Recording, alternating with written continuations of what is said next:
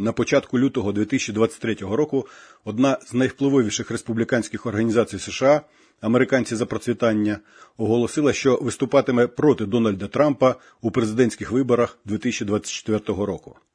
У своєму меморандумі організація заявила, республіканська партія висуває поганих кандидатів, які виступають за речі, що йдуть проти основних американських принципів.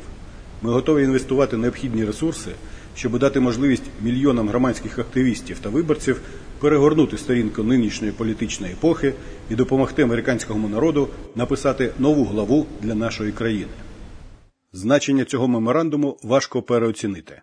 Адже ініціаторами створення американців за процвітання і її головними донаторами були брати-мільярдери Девід та Чарльз Коукі, одні з головних спонсорів республіканської партії та, мабуть, головні лібертаріанці в американському істеблішменті. Компанія братів Koch Industries є наразі другою за величиною приватною компанією США після компанії Cargill. До речі, історія компанії та родини Каргіл вже є в цьому подкасті. У свободному доступі знаходяться лише декілька серій подкасту. Всі історії, яких кілька десятків, ви можете прослухати, якщо оформите за пару кліків підписку на Патреоні. Посилання є в опису до цієї серії. We are Coke.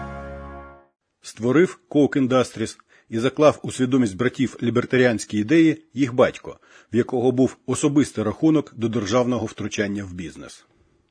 1925 року інженер-хімік Фред Чейз Коук разом з однокурсником Льюісом Вінклером заснував компанію Winkler Coke Engineering. Компанія надавала послуги з монтажу та ремонту технологічного обладнання для нафтопереробних заводів. Ще через два роки компаньйони модернізували установку термічного крекінгу, процесу отримання бензину з мазуту. Установка Вінклера Коука була значно компактнішою і дешевшою за ті, що існували. Її могли використовувати навіть найменші нафтопереробні заводи, які раніше змушені були продавати мазут за безцінь галузевим гігантам. Реакція гігантів вразила Коука і його партнерів. У наступні 5 років на Winkler Coke Engineering було подано 44 судові позови за порушення патентів. 43 з них юристам компанії вдалося відбити, а 44 став для бізнесу фатальним. Програвши справу в першій інстанції, яка заборонила компанії продавати її установки крекінгу, Winkler Coke Engineering була оголошена банкрутом. Згодом було встановлено, що суддю, який засудив бізнес Коука, було підкуплено, але компанія відновленню вже не підлягала. І тоді Фред Коук виїхав до Радянського Союзу. Ні, він аж ніяк не став більшовиком або політемігрантом. Річ у тім, що 1929 року Winkler Coke Engineering уклала з радянським урядом договір на постачання своїх установок. Судове рішення, що забороняло реалізацію установок крекінгу, на заваді не було. СРСР не визнавав рішення американських судів. Тому Коук вирушив до СРСР, щоб керувати монтажем і введенням в експлуатацію свого обладнання в Грозному, Баку, Туапсе і Батумі. Угода з СРСР принесла Фреду Коуку 5 мільйонів доларів. Величезні на той час гроші, особливо з огляду на те, що в США в ті роки вирувала Велика депресія. Такий подарунок долі міг би зробити Коука шанувальником Радянського Союзу, але цьому завадили дві обставини. По-перше, радянські інженери незабаром розібралися в устрої його установок, і СРСР почав виготовляти їх самостійно, не сплачуючи Коуку жодної копійки за авторство. А по-друге, Фред Коук на власні очі побачив, якою ціною проводилася індустріалізація і якими засобами діяла влада большевиків. На очах інженера-підприємця потрапляли під чистки, а потім зовсім зникали безвісті його радянські приятелі. Землею голоду, злиднів і терору назвав згодом Фред країну, що його золотила. Радянська влада вселила йому такий жах і огиду, що навіть американська преса згодом назвала антикомуністичні погляди Коука параноїдальними. Коук повернувся до США і на зароблені на землі терору гроші купив нафтопереробний завод. А коли 1967-го він помер від серцевого нападу, компанію очолив його син Чарльз, перейменувавши її на честь батька. З 68-го року і донині вона називається Coke Industries. За наступні півстоліття Coke Industries під керівництвом Чарльза Коука збільшила прибутковість більш ніж у 2000 разів з 68 мільйонів до 120 мільярдів у 2022 році. Вона увійшла до двадцятки найбільших компаній світу і стала другою за розмірами приватною компанією США. We are Coke. Не вірте комуністам, не беріть у борг і не продавайте сімейний бізнес. Такі три правила Фреда Коука його чотири сини засвоїли з самого дитинства. А ще додавав їх батька будьте обережні з грошима. Багатство може виявитися для вас благом або прокляттям. Але реальні дії Коука старшого призвели до того, що його спадщина стала для братів Коук одночасно і тим, і іншим. Брати Коук обожнювали батька. Він був у сім'ї монархом, недоторканим, розповідав один з друзів сім'ї. Сповідуючи суворі пуританські погляди, Коук старший турбувався, щоб багатство не зіпсувало його синів, не перетворило їх, як він казав, на розпещених членів заміських клубів. Якось у містечку Вічіта, де жили коуки, пішли розмови про те, що Фредді гей. Незабаром старий батько звинуватив свого первістка і наступника в крадіжці кількох сотень доларів і вигнав з дому. Так право переворотства перейшло до Чарльза, незважаючи на те, що він теж на той час вже багато років як був вигнаний з сім'ї. Чарльзу виповнилося 11, коли сімейний психолог сказав, що його присутність створює проблеми для шестирічного Білла. Чарльз чомусь грався тільки з Девідом і ігнорував його брата близнюка. Нам довелося прибрати Чарльза через страшні ревнощі, які поглинули Біллі. Біллі завжди був занадто емоційним, розповідала їх мати Мері Коук в інтерв'ю Таймс. Багато років по тому цей дитячий конфлікт спалахнув знову, розколовши родину і ледве не згубивши її бізнес. А тоді Чарльза відправили до школи інтернату в Аризоні. Коли за кілька років Чарльза виключили з інтернату за розпивання пива, батько не дозволив йому повернутися додому і відправив жити до родичів у Техас. Тим не менш Чарльз, а за ним близнюки Девід і Біл пішли по стопах батька і отримали дипломи інженерів-хіміків у Масачусетському технологічному. У 1961-му, після 15-річного заслання, Чарльз повернувся в рідний дім. Батько викликав його, щоб передати кермо влади сімейним бізнесом. Девід Коук згадував батька вклав у Чарльза страх Божий. Він сказав йому збережи компанію. Якщо ти не зробиш цього, ти розчаруєш мене. Чарльз не розчарував. У 1967-му Коук старший помер від серцевого нападу, а вже за рік новий очільник компанії, перейменувавши її на честь батька на Коук Industries, здійснив перше ризиковане поглинання, виявивши сімейний бізнес на нові галузеві ринки. Коук старший відчував такий страх перед боргами, що в останні роки життя виводив увесь прибуток із бізнесу, щоб дітям було чим заплатити податки на спадщину. Тому Чарльз Коук прийняв управління, хоча й міцну, але другосортну компанію з рентабельністю менше 3%.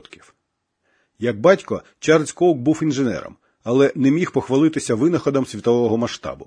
В історію він вирішив увійти за рахунок досягнень у бізнесі. Я завжди був байдуже до розкоші. Я хотів щось побудувати, описував згодом Чарльз Коук свої амбіції.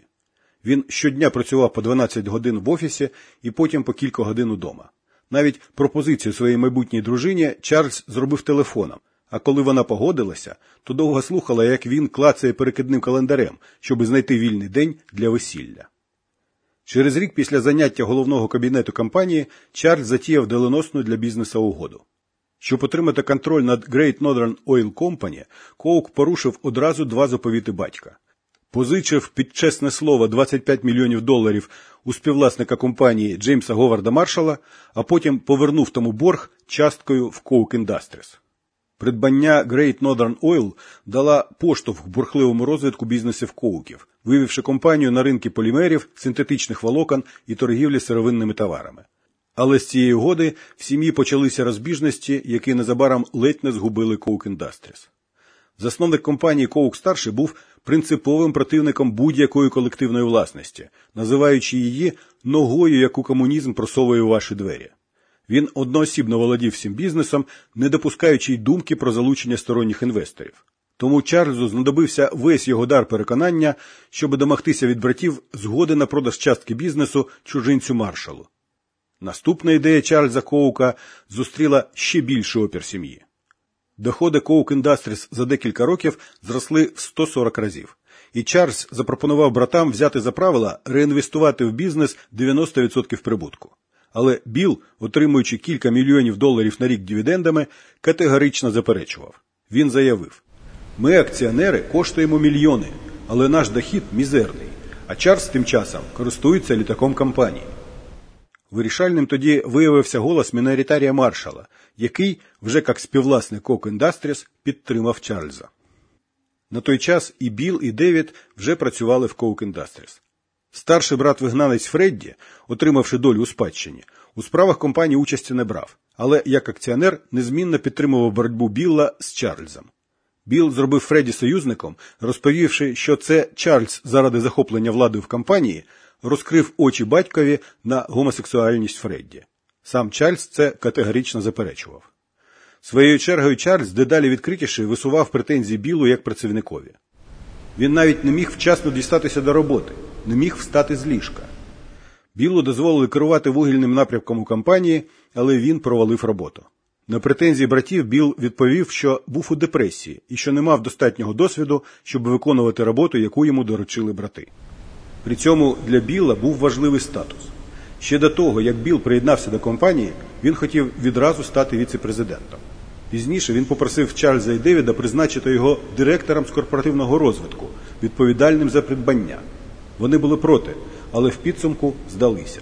Розповідав Біл Ханна, головний операційний директор Coke Industries в ті роки. Конфлікт підспудно наростав, і 1980-го, напередодні Дня подяки, Біл атакував братів.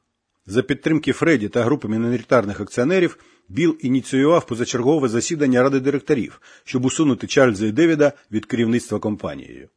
Девід дізнався про плани свого брата близнюка за кілька днів до засідання і встиг перетягнути кілька голосів на свій бік. Рада проголосувала за те, щоб звільнити Білла.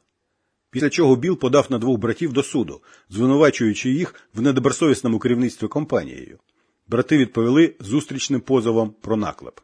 Так між братами почалася судова тяганина, що розтягнулася на два десятиліття і назавжди розколола сім'ю. На самому початку конфлікту Чарльз і Девід запропонували Біллі і Фредді гроші за їхні частки. Біл залучив для оцінки бізнесу інвестиційний банк Goldman Sachs. У 83-му році Біл та Фредерік Коукі і ще кілька дрібних акціонерів продали свої акції Чарльзу і Девіду за понад мільярд доларів. Біл заявив, що він у захваті від своїх 470 мільйонів. Я почуваюся дитиною, випущеною зі школи, сказав він пресі. Негайно він заснував компанію Oxbow Corp, що працює у сфері енергетики, обзавівся будинками, яхтами, колекцією живопису і однією з найбільших у США енотекою з 27 тисячами пляшок. Коли його компанія отримала перший річний дохід у 50 мільйонів, Біл гордо зауважив: непогано для невдахи, чи не так? Але вже через два роки захоплення Біла від угоди з братами було помітно зіпсовано. Його банкіри повідомили, що кредит у 1 мільярд, який Чарльз і Девід узяли, щоб розплатитися з братами за акції, було вже виплачено, причому втричі швидше, ніж планувалося. Я був приголомшений, звідки у них було стільки готівки, заявив Біл. Він звинуватив братів у приховуванні активів і у підробці фінансової звітності заради заниження вартості компанії, подав позов і програв. Після цього позови від Біла йшли без перестанку. Він судився з благодійними фондами братів і матері, ініціював цивільні позови за ухилення братів від сплати податків і програвав раз за разом. Для пошуку компромату на Coke Industries Біл найняв детективів. До 1989-го вони зібрали свідчення того, що компанія не доплачує індіанцям за нафту, видобуту на їх території. Біл передав зібрану інформацію до Комітету Сенату, Великого федерального журі та Міністерства юстиції. Біл вважає, що якщо він зможе довести, що Чарльз вкрав у індіанців, то він зможе довести, що Чарльз вкрав і у нього, пояснив резони молодшого з коуків його адвокат Рой Белл. Біл розраховував, що слідство коштуватиме Чарльзу репутації, а Коук Індастріс мільярдного штрафу. Однак суть позову полягала лише в нюансах оцінки похибки при розрахунку вартості видобутої нафти, і процес затягнувся на роки. Чарльз Коук скаржився друзям. Не можу повірити, що витрачаю на це своє життя. Біл переслідує нас, і в нього є гроші, щоб змусити федеральний уряд приєднатися до його вендетти. Як він міг так сильно напартачити? Ми з задоволенням приїхали з дітьми, щоб побачити, як Біл переможе в Кубку Америки з яхтингу. Мені б хотілося побачити замки Фредді, і я почуваюся обдуреним через те, що не можу радіти їхнім успіхам і говорити вони мої брати. Багаторічні безплідні тяжби вимотували і Білла. Він був спустошений. Це було те, що він не міг подолати, і процес просто зжер його. сказала Анджела Коук в інтерв'ю Нью-Йорк Пост. Я не хочу бачити своїх братів у в'язниці, але я на війні, заявив Білл Коук в інтерв'ю Fortune у 97-му. Коли Білла запитували про причини його багаторічної вендетти проти Чарльза і брата близнюка Девіда, він незмінно відповідав йдеться тільки про гроші. Але тут же починав згадувати, що Чарльз знущався над ним, коли він був дитиною, і що мати не любила його. Джордж Абла, друг Чарльза Коука, так міркував про причини конфлікту. У мене таке відчуття, що батько зробив вибір на користь спадкоємця, перш ніж в інших хлопчиків з'явився шанс поборотися. Я думаю, що Біллі відчував себе обдуреним, тому що його кинули до того, як він закінчив коледж. У нього немає способу покарати батька, тому він карає Чарльза. У 2001-му Коук Industries, втомившись від нескінченного суду за індіанську нафту, підписала з урядом угоду. Чарльз Коук погодився заплатити 25 мільйонів, а уряд зняв з компанії обвинувачення в крадіжці нафти у корінних американців. Білу Коуку дісталося 7 з гаком мільйонів. Він нарешті здобув перемогу над своїми братами. Того ж року Білл, Девід і Чарльз підписали конфіденційну угоду, яка поклала край судовим війнам між ними. У 2005-му Білл одружився в третій раз, і Девід був почесним гостем на його весіллі. Але Чарльз і Білл Коукі не спілкувалися жодного разу з 1981 року.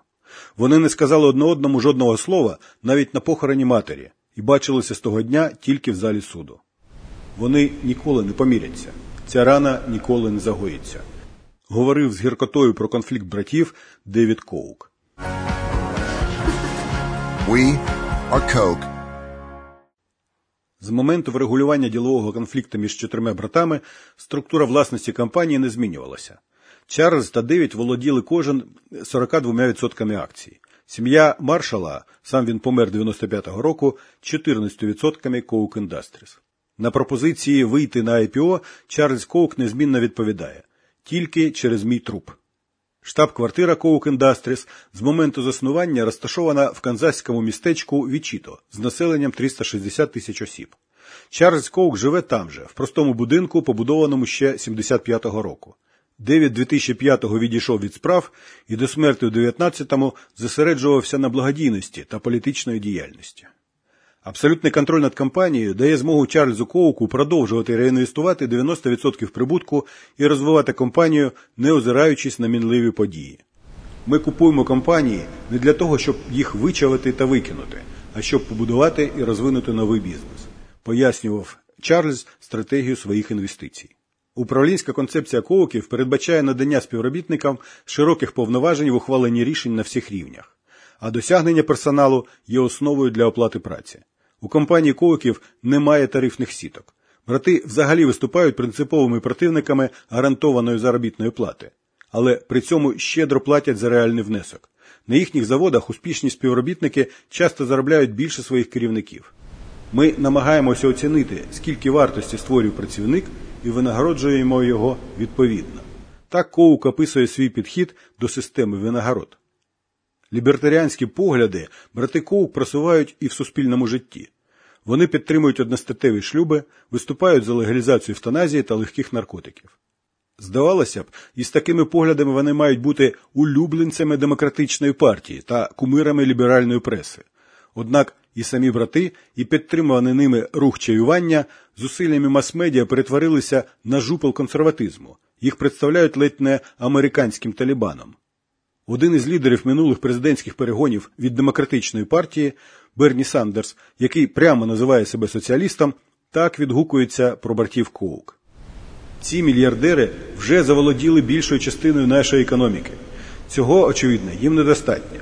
Їхня мета полягає не тільки в тому, щоб скоротити соціальне забезпечення, протидіяти збільшенню мінімального розміру заробітної плати і скорочувати федеральне фінансування освіти. Вони хочуть скасувати основну частину законодавства, яке захищало середній клас, людей похилого віку, дітей, хворих і найуразливіші верстви цієї країни. Річ у тім, що відстоюючи особисті права і свободи, коуки так само послідовно прагнуть захистити від зазіхань держави свободи економічні. Витративши близько мільярда доларів на благодійні проєкти у сфері медицини, освіти, мистецтва, коуки відмовляють державі в праві розпоряджатися грошима громадян навіть у гуманітарній сфері. Найбільші проблеми в суспільстві сталися в тих галузях, які, як вважається, найкраще контролюються колективно: атмосфера, водойми, вулиці міст, політичні організації та людська чеснота. Пише у своїй книзі Наука успіху Чарльз Коук. Економічна свобода є ключем до ширших можливостей для поліпшення якості життя. Це свобода вибору, як виробляти, продавати і використовувати свої власні ресурси, дотримуючись при цьому права інших робити те саме. Це проста концепція, двигун, який керує розвитком у світі та пояснює, чому деякі суспільства процвітають, а інші ні.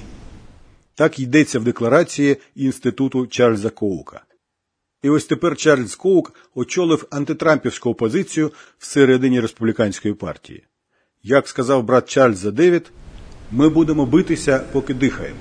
Ми хочемо передати нашим дітям кращу і більш процвітаючу Америку. We are Coke. Чарльз Коук. Пряма мова. Про розвиток економіки. Країни, які чітко визначають і захищають індивідуальну приватну власність, правильно стимулюють інвестиції та зростання. Ті, які загрожують приватній власності та конфіскують її, втрачають капітал і занепадають. Про податки. Більша частина того, на що уряд витрачає гроші, приносить більше шкоди, ніж користі. Я вважаю, що мої комерційні та некомерційні інвестиції набагато корисніші для суспільного добробуту, ніж надсилання грошей до Вашингтона. Про боротьбу з корупцією в уряді. Єдиний спосіб цього досягти заборонити уряду роздавати безкоштовні цукерки. На них усі злітаються, як мухи на мед. Перше, що потрібно зробити, це скасувати державні субсидії та компенсації бізнесу. Про демократію. Справжня демократія починається, коли люди можуть керувати своїм життям і вибирати, як їм витратити свої гроші. За нинішньою демократією ми кожні два або чотири роки обираємо когось, хто говорить нам, як треба жити. Постскриптум. У березні 2022 року Koch Industries оголосила, що спроба повністю закрити активи компанії в Росії після початку російського вторгнення в Україну призвела до погроз на адресу її співробітників з боку російського уряду. Тому, як повідомлялося, компанія розробляє стратегію виходу з Росії, яка не призведе до того, що російський уряд захопить заводи компанії та отримає від них фінансову вигоду. В липні ж того ж року концерн Coke Industries продав свій російський підрозділ російському підприємцю Володимиру Вороніну.